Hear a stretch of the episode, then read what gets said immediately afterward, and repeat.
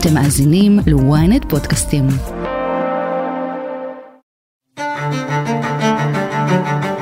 לפנות בוקר, בשעה אחת ארבעים ותשע, הכוחות המיוחדים פרצו למבנה בלב רפיח. שם, בקומה השנייה, הוחזקו לואיס ופרננדו בידי מחבלים חמושים של החמאס. אחרי 129 ימים בשבי החמאס, במבצע יד זהב של שב"כ, ימ"מ וצה"ל, חולצו פרננדו מרמן ולואיס הר, שנחטפו מקיבוץ ניר יצחק והוחזקו בעיר הדרומית ברצועה, רפיח. על אף שמדינת ישראל ידועה במבצעים ההירואיים שלה, כמו מבצע יונתן, במהלך ארבעת חודשי הלחימה הצליחה ישראל לחלץ רק בשני מקרים שלושה חטופים, אורי מגידיש וכאמור פרננדו ולואיס.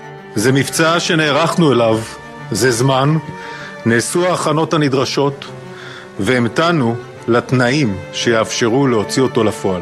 איך מעריכים את סיכויי הצלחת המבצע מהסוג הזה? כיצד הפך הימ"מ ליחידה שמובילה מבצעים גם בשטח אויב? ומה למדנו מהמבצעים המוצלחים יותר כמו אנטבה, והמוצלחים פחות כמו נחשון וקסמן? אני שרון קידון, וזאת הכותרת. אסף חפץ, לשעבר המפכ"ל ומי שהקים את יחידת הימ"מ, מכיר היטב מבצעי חילוץ. מהפרטים שעולים מהחילוץ הנוכחי, עד כמה זה מורכב לתכנן חילוץ מהסוג הזה? תראי, זה מצב מאוד מאוד חריג, שאתה עושה חילוץ במקום שאין לך שליטה עליו, כלומר שאתה לא נמצא בו עם כוחות מסביב. זה לא מצב שמחבלים מחזיקים בני ערובה, ואתה צריך לפרוץ לתוך המקום ולהציל את כולם, שזה מבצע סופר מסובך, אפילו אולי יותר מזה. פה הסיבוך הוא בכניסה לאותו אה, אתר שהמודיעין איתר אותו, הפעולה עצמה, ואחרי זה הבעיה היא החילוץ עצמו, שאתה, אה, סביר שתעשה אותי, צריך לעשות אותו תחת אש, ופה אני חושב היה המורכבות היותר גדולה של האירוע הזה. מדובר במבצע חילוץ מורכב תחת אש, בלב רפיח.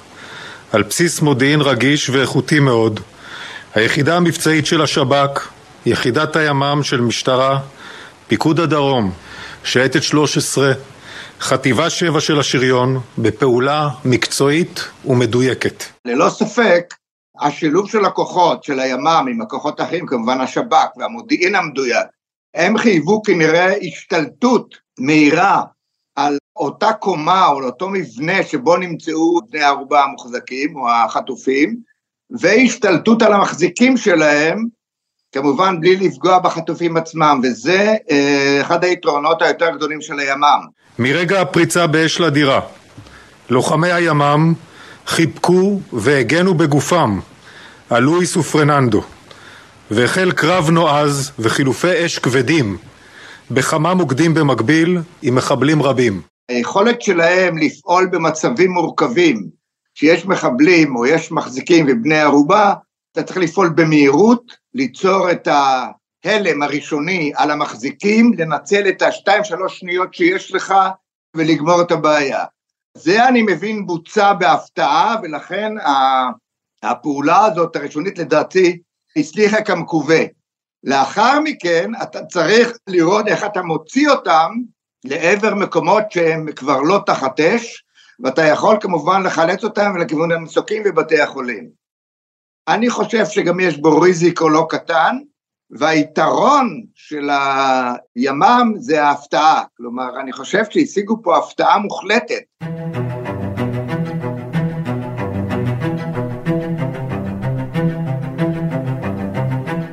כמי שמכיר מבצעים כאלה ותדריכות רגע לפני, אולי קצת תכניס אותנו גם מה מרגישים אלה שיוצאים לפעולה ברגעים האלה, קצת את ההתרגשות הזו ואת תחושת השליחות? כמובן שיש את זה בכל אירוע כזה. אני אישית הייתי כמפכ"ל בחילוץ של נחשון וקסמן. אני נחשון וקסמן, החבר'ה החמאס פה חטפו אותי, הם רוצים לשחרר את האסירים שלהם, אם לא הם יהרגו אותי. יש דריכות גבוהה מאוד, בטח של הלוחמים שצריכים להיכנס ולפרוץ. הרוב ידוע, אבל מה שמסכן אותך זה מה שלא ידוע, מה שאתה לא יודע עליו ומה שיכול להפתיע אותך. הדריכות והמוכנות של הלוחמים צריכה להיות אה, מקסימלית. היתרון של אנשי ימ"מ שהם גם ותיקים, גם מקצוענים, היכולת ביצוע שלהם היא פשוט פנומנלית, כלומר היכולת שלהם לפגוע בראש של uh, מחבל בין בני ערובה הוא uh, דומה למה שיש במערב הפרוע, מה שאנחנו מתארים לנו שהיה במערב הפרוע. היכולת, הפגיעה המדויקת רק במחבלים בלי uh, לפגוע בבני ערובה, יתרון עצום של הימ"מ, גם הוותק של הלוחמים, האימון שלהם, הבלתי נגמר, מביאים אותם למצב שהסיכוי שהם יצליחו הוא יחסית גבוה, אפילו גבוה מאוד.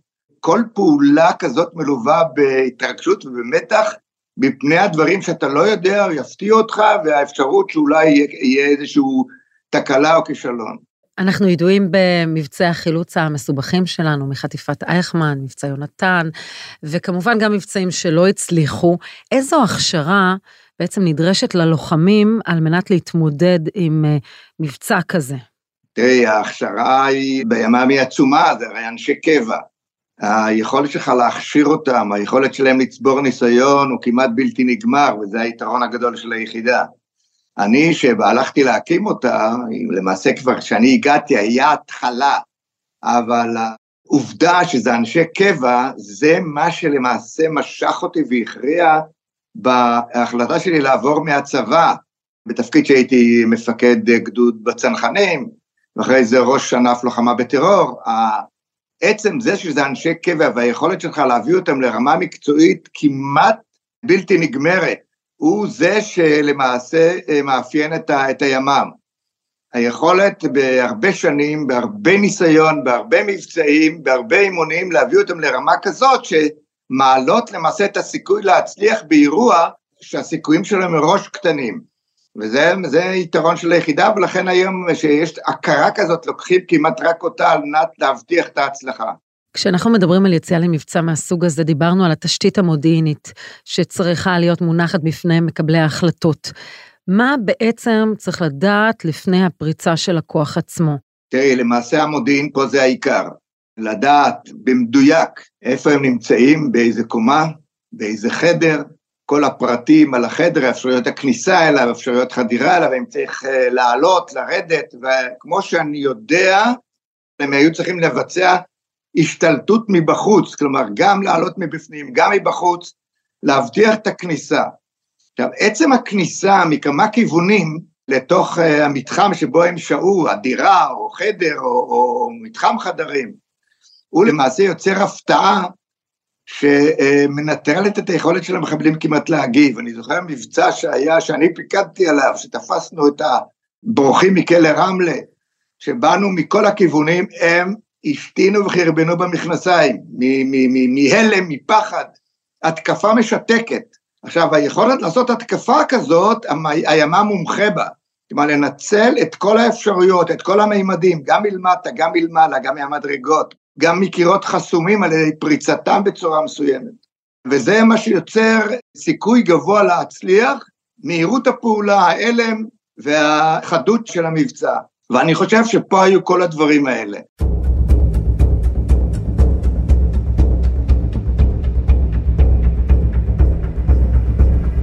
איך מחשבים סיכויי הצלחת מבצע? ואיזה מענה הקמת היחידה של ימ"מ בכלל באה לפתור?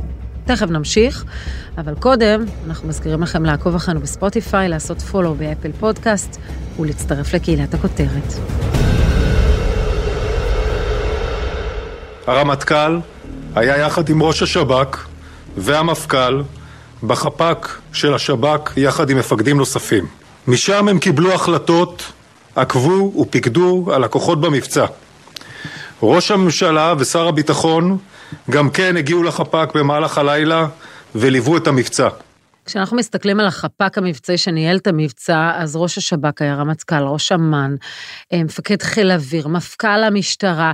בוא, בוא תסביר לי איך חפ"ק הזה אה, מתנהל כך שיש מישהו אחד שבעצם נותן את ההוראות או מפקח על ההוראות. תראי, לא ספק, יש שם מפקד הפעולה. צריך להיות מפקד על הפעולה, שהוא איש אה, מקצוע שהוא כרגע בתפקיד, הוא צריך להכיר את כל הכוחות, הוא צריך uh, לקבל תמונת מצב מדויקת מהאירוע ולהפעיל את הכוחות. צריך להבין שכדי לחלץ, היה צריך להכניס את כל האזור באש, גם מהאוויר וגם מהקרקע.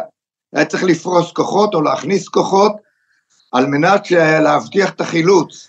כבר בשעה 1:50 החלה לפעול מעטפת אש אווירית שנוהלה על ידי חיל האוויר ופיקוד הדרום כדי לאפשר לכוח לנתק מגע ולפגוע במחבלי החמאס במרחב.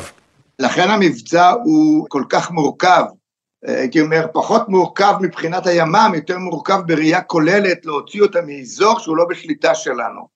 וזה המיוחדות של מין מבצע כזה, שלשמחתנו אה, הוכתר בהצלחה. אני רוצה ללכת איתך לרגע שאחרי. כאשר אנחנו נמצאים נניח בזירה בתוך מדינת ישראל זה דבר אחד, אבל כאשר אנחנו נכנסים לזירה שהיא זירה עוינת, כפי שיש זירה כזו ברפיח, גם המשמעות של היציאה ממנה, היא, אמ, יש בה הרבה אתגרים. בדיוק, זה הבעיה המרכזית של המבצע הזה. לא ההשתלטות עצמה, שהיא חשובה ביותר, אלא איך אתה יוצא מתוך ה... כן, הצרעות האלה בלי שאיזה צירעה לא תעקוץ אותך. או לא תכשיל את המבצע. זה היה המורכבות היותר בעייתית של המבצע הזה. איך אתה נכנס לתוך השטח הזה, יש לך את ההפתעה, אבל איך אתה יוצא אחרי שכבר אין לך הפתעה. פה בהחלט הכוחות הנוספים, מפקד המבצע, חיל האוויר, השילוביות של כל הגורמים, הניטרול של המחבלים מסביב, חסימת האזור, יצירת ציר בטוח ליציאת המשוריינים או הרכבים המשוריינים, עד יציאה למקום שאפשר להגיע למסוק ולהטיס אותם לבית חולים. פה היה המורכבות של המבצע, ובעיקר באזור רפיח עצמה, עד שהגיעו לקו כוחותינו, זה היה הסיכון היותר גדול והיותר מורכב של המבצע הזה. גם במקרה הזה וגם במקרים אחרים, לפעמים יש עיתוי שבו מתכננים פריצה והוא נדחה. מה יכול לעכב מבצע כזה? אי ביטחון במודיעין, כלומר יש אה, משתנה שאולי יש פתאום מידע שהם לא במקום שחשבו, או פתאום המצב משתנה שלא מאפשר בכלל מבצע. זה גם מידע או אה, נתונים שלא מאפשרים מבצע, כלומר פתאום הגיעו כוחות גדולים לאזור שלא מאפשרים חדירה אה, בטוחה וחילוץ בטוח. אם הדברים האלה לא משתנים, אז מבצעים מבצע סדור ש... כתוצאה מההפתעה והמיומנות, הוא בדרך כלל יש לו סיכויים טובים להצליח. אתה אומר סיכויים גדולים, אבל ראינו גם במקרה של נחשון וקסמן, וגם ניסיון החילוץ של סיירת מטכ"ל בטבח במעלות, אה, אנחנו לא תמיד מצליחים. ואפילו ניקח את התמונה הנוכחית, 256 חטופים, שלושה מביניהם, רק שני מבצעים הצליחו. אז איך מחשבים את הסיכויים? כי אתה לא רוצה מצד אחד לאבד לוחמים, וגם את החטופים או בני הערובה, איך מחליטים האם זה משתלם והאם אפשר לעשות את זה? זה תפקיד של המפקדים. גם ההחלטה או החוות דעת של מפקד הימ"מ, שהוא הכוח המחלץ, גם uh, ההבנה מה קורה בזירה, הם אלה שלוקחים, uh, שמים אותם בחשבון ושוקלים האם uh, יש סיכוי ומה הסיכון. ואני חושב שלגבי כל מבצע ולגבי כל אירוע יש הערכת מצב בפני עצמה. הם מחליטים אה, לבצע את האירוע, אנחנו רואים מבצע אנטבה שהיה מבצע עם הימור גדול וסיכונים עצומים, בסופו של דבר לקחו את ההחלטה. גם פה יש אה, מרכיבים שהם, אה, צריך לשקול אותם, ולמעשה המבצעים נותנים לך את התחושה האם אפשר לקחת סיכון או אי אפשר לפי החוות דעת שלהם. קרה לך פעם שאתה החלטת לא לצאת לאיזשהו מבצע חילוץ מהסוג הזה, כי אמרת, אנחנו לא יכולים להבטיח שהוא יצליח ולכן אנחנו נוותר על זה, כי המחיר יקר מדי? אני כרגע לא זוכר שבתקופה שלי היה מין מבצע כזה, אבל ללא ספק היו מקרים שאין תנאים לבצע. אה, כלומר, אין לך מספיק מידע, המידע הוא לא מספיק טוב, המיקום של המחבלים או של המחזיקים מבני ערובה לא כל כך ברור. אה, כל אלה הם אה, דברים שיכולים אה, לדחות או לחכות לתנאים יותר טובים. אתה לא מבצע בכל מצב, כן? אתה לא מתאבד יפני. הימ"מ הוקם הרי אחרי הכישלון בחילוץ של סיירת מטכ"ל. מה בעצם, איזה מענה הוא בא לפתור הקמת יחידת קבע ימ"מ, שהיא זו שעושה חילוצים מהסוג הזה? איפה היא מצליחה שבוא נגיד סיירת מטכ"ל לא הצליחה?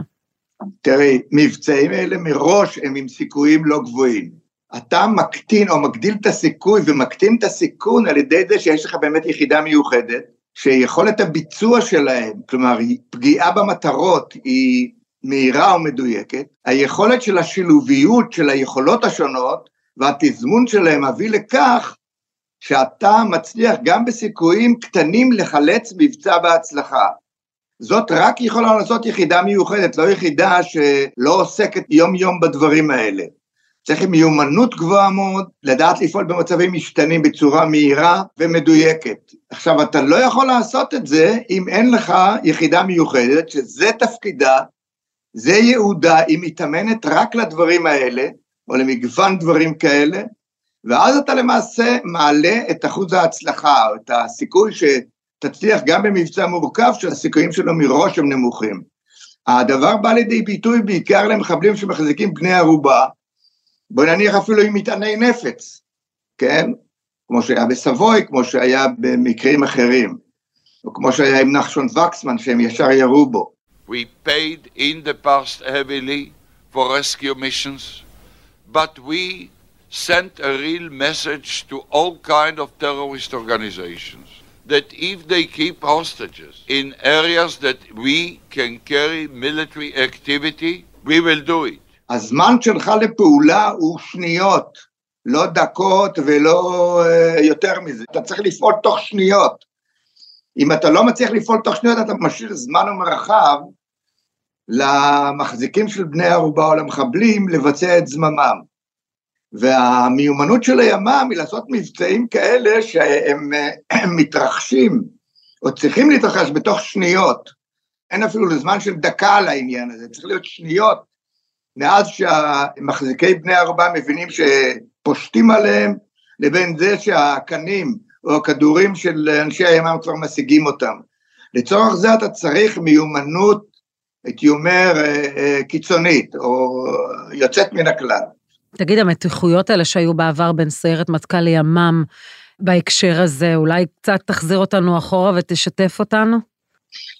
תראי, א', אני חושב שהם אינם. בתקופה שלי, תאמינו לי, אפילו הם לא ספרו אותנו, כן? הם לא ספרו אותנו הרבה שנים. אני הגעתי ליחידה ב-1975, ב-1978 כבר היה לנו יכולות. הצבא עם, הייתי אומר, עם מידה של שחצנות מסוימת, אה, לא יודע אם זלזל, אבל לא, לא לגמרי ספר אותנו. אני ידעתי כבר אז שאנחנו לא פחות טובים מהם ואולי יותר, בגלל התנאים המצוינים. זה כמו ליגת NBA מול אה, ליגה ג' במדינת ישראל. אני קצת מפריז, אבל זה, יש הבדלים עצומים. כלומר, ברגע שאתה אה, עם יחידה מיוחדת, עם אנשים שכבר הספקת לאמן אותם, והם אה, מיומנים על היכולות השונות, שצריך לפעול במצבים כאלה, אתה יודע שהיכולות שלך הם עם סיכויים הרבה יותר גדולים מאשר יחידה, שלא היה לה זמן להתאמן, לא מתעסקת כל הזמן בזה, וזה לקח הרבה זמן, רק לפני שנתיים אה, הוחלט לה, להכריז על הימ"מ כיחידה לאומית, באיחור של בוא נניח 40 שנה.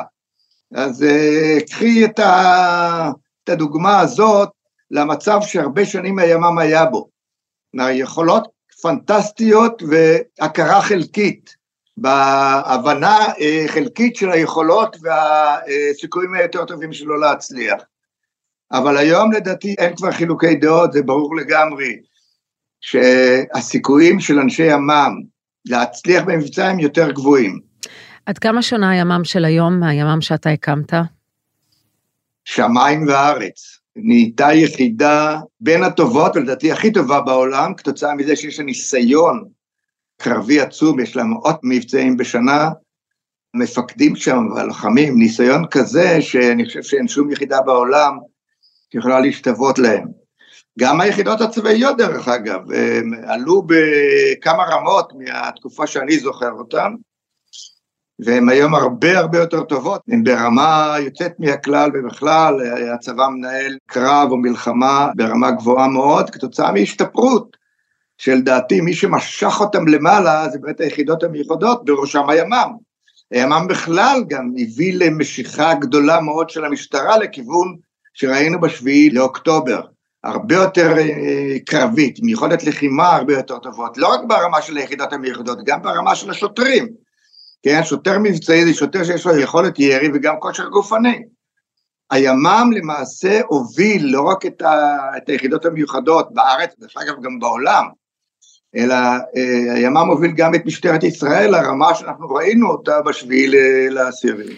לסיכום, היה ויהיו עוד הזדמנויות. עד כמה יש לימ"מ יכולות לחלץ חטופים מבלי שזה יסכן אותם ואת הלוחמים, מבחינתך, כשאתה רואה את הפעילות ואת העיצוב של היחידה הזו במהלך השנים?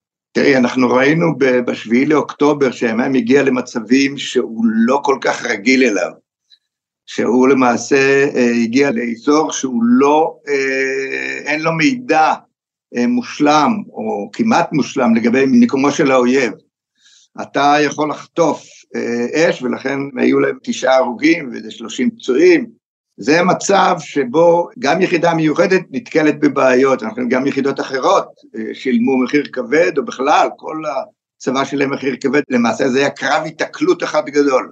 במצבים שיש לך מידע ואתה יכול להכין את המבצע, אפילו זמן קצר, הסיכויים שתיכשל הם כמעט, לא שהם לא נמצאים, אבל הם יותר נמוכים. רב ניצב בדימוס אסף חפץ, תודה רבה לך על השיחה. תודה. ועד כאן הכותרת להפעם, אם עדיין לא נרשמתם לעקוב אחרינו באפל או בספוטיפיי, כדאי לכם. אתם מוזמנים לדרג אותנו, להגיב לנו, אנחנו נשמח לקרוא. את הכותרת אפשר למצוא גם באתר ynet או באפליקציה, בנייד או ברכב. אם הגעתם עד פה, אתם מוזמנים להאזין לפרק נוסף שלנו על דילמת מטרות המלחמה. חפשו את הפרק הימשכות המלחמה ושחרור החטופים לא הולכים יחד, עם רונן ברגמן. תחקיר הפקה ועריכה גיא סלם ועדן דוידוב, סאונד ומיקס סתיו בצללי, אני שרון קידון, שמרו על עצמכם.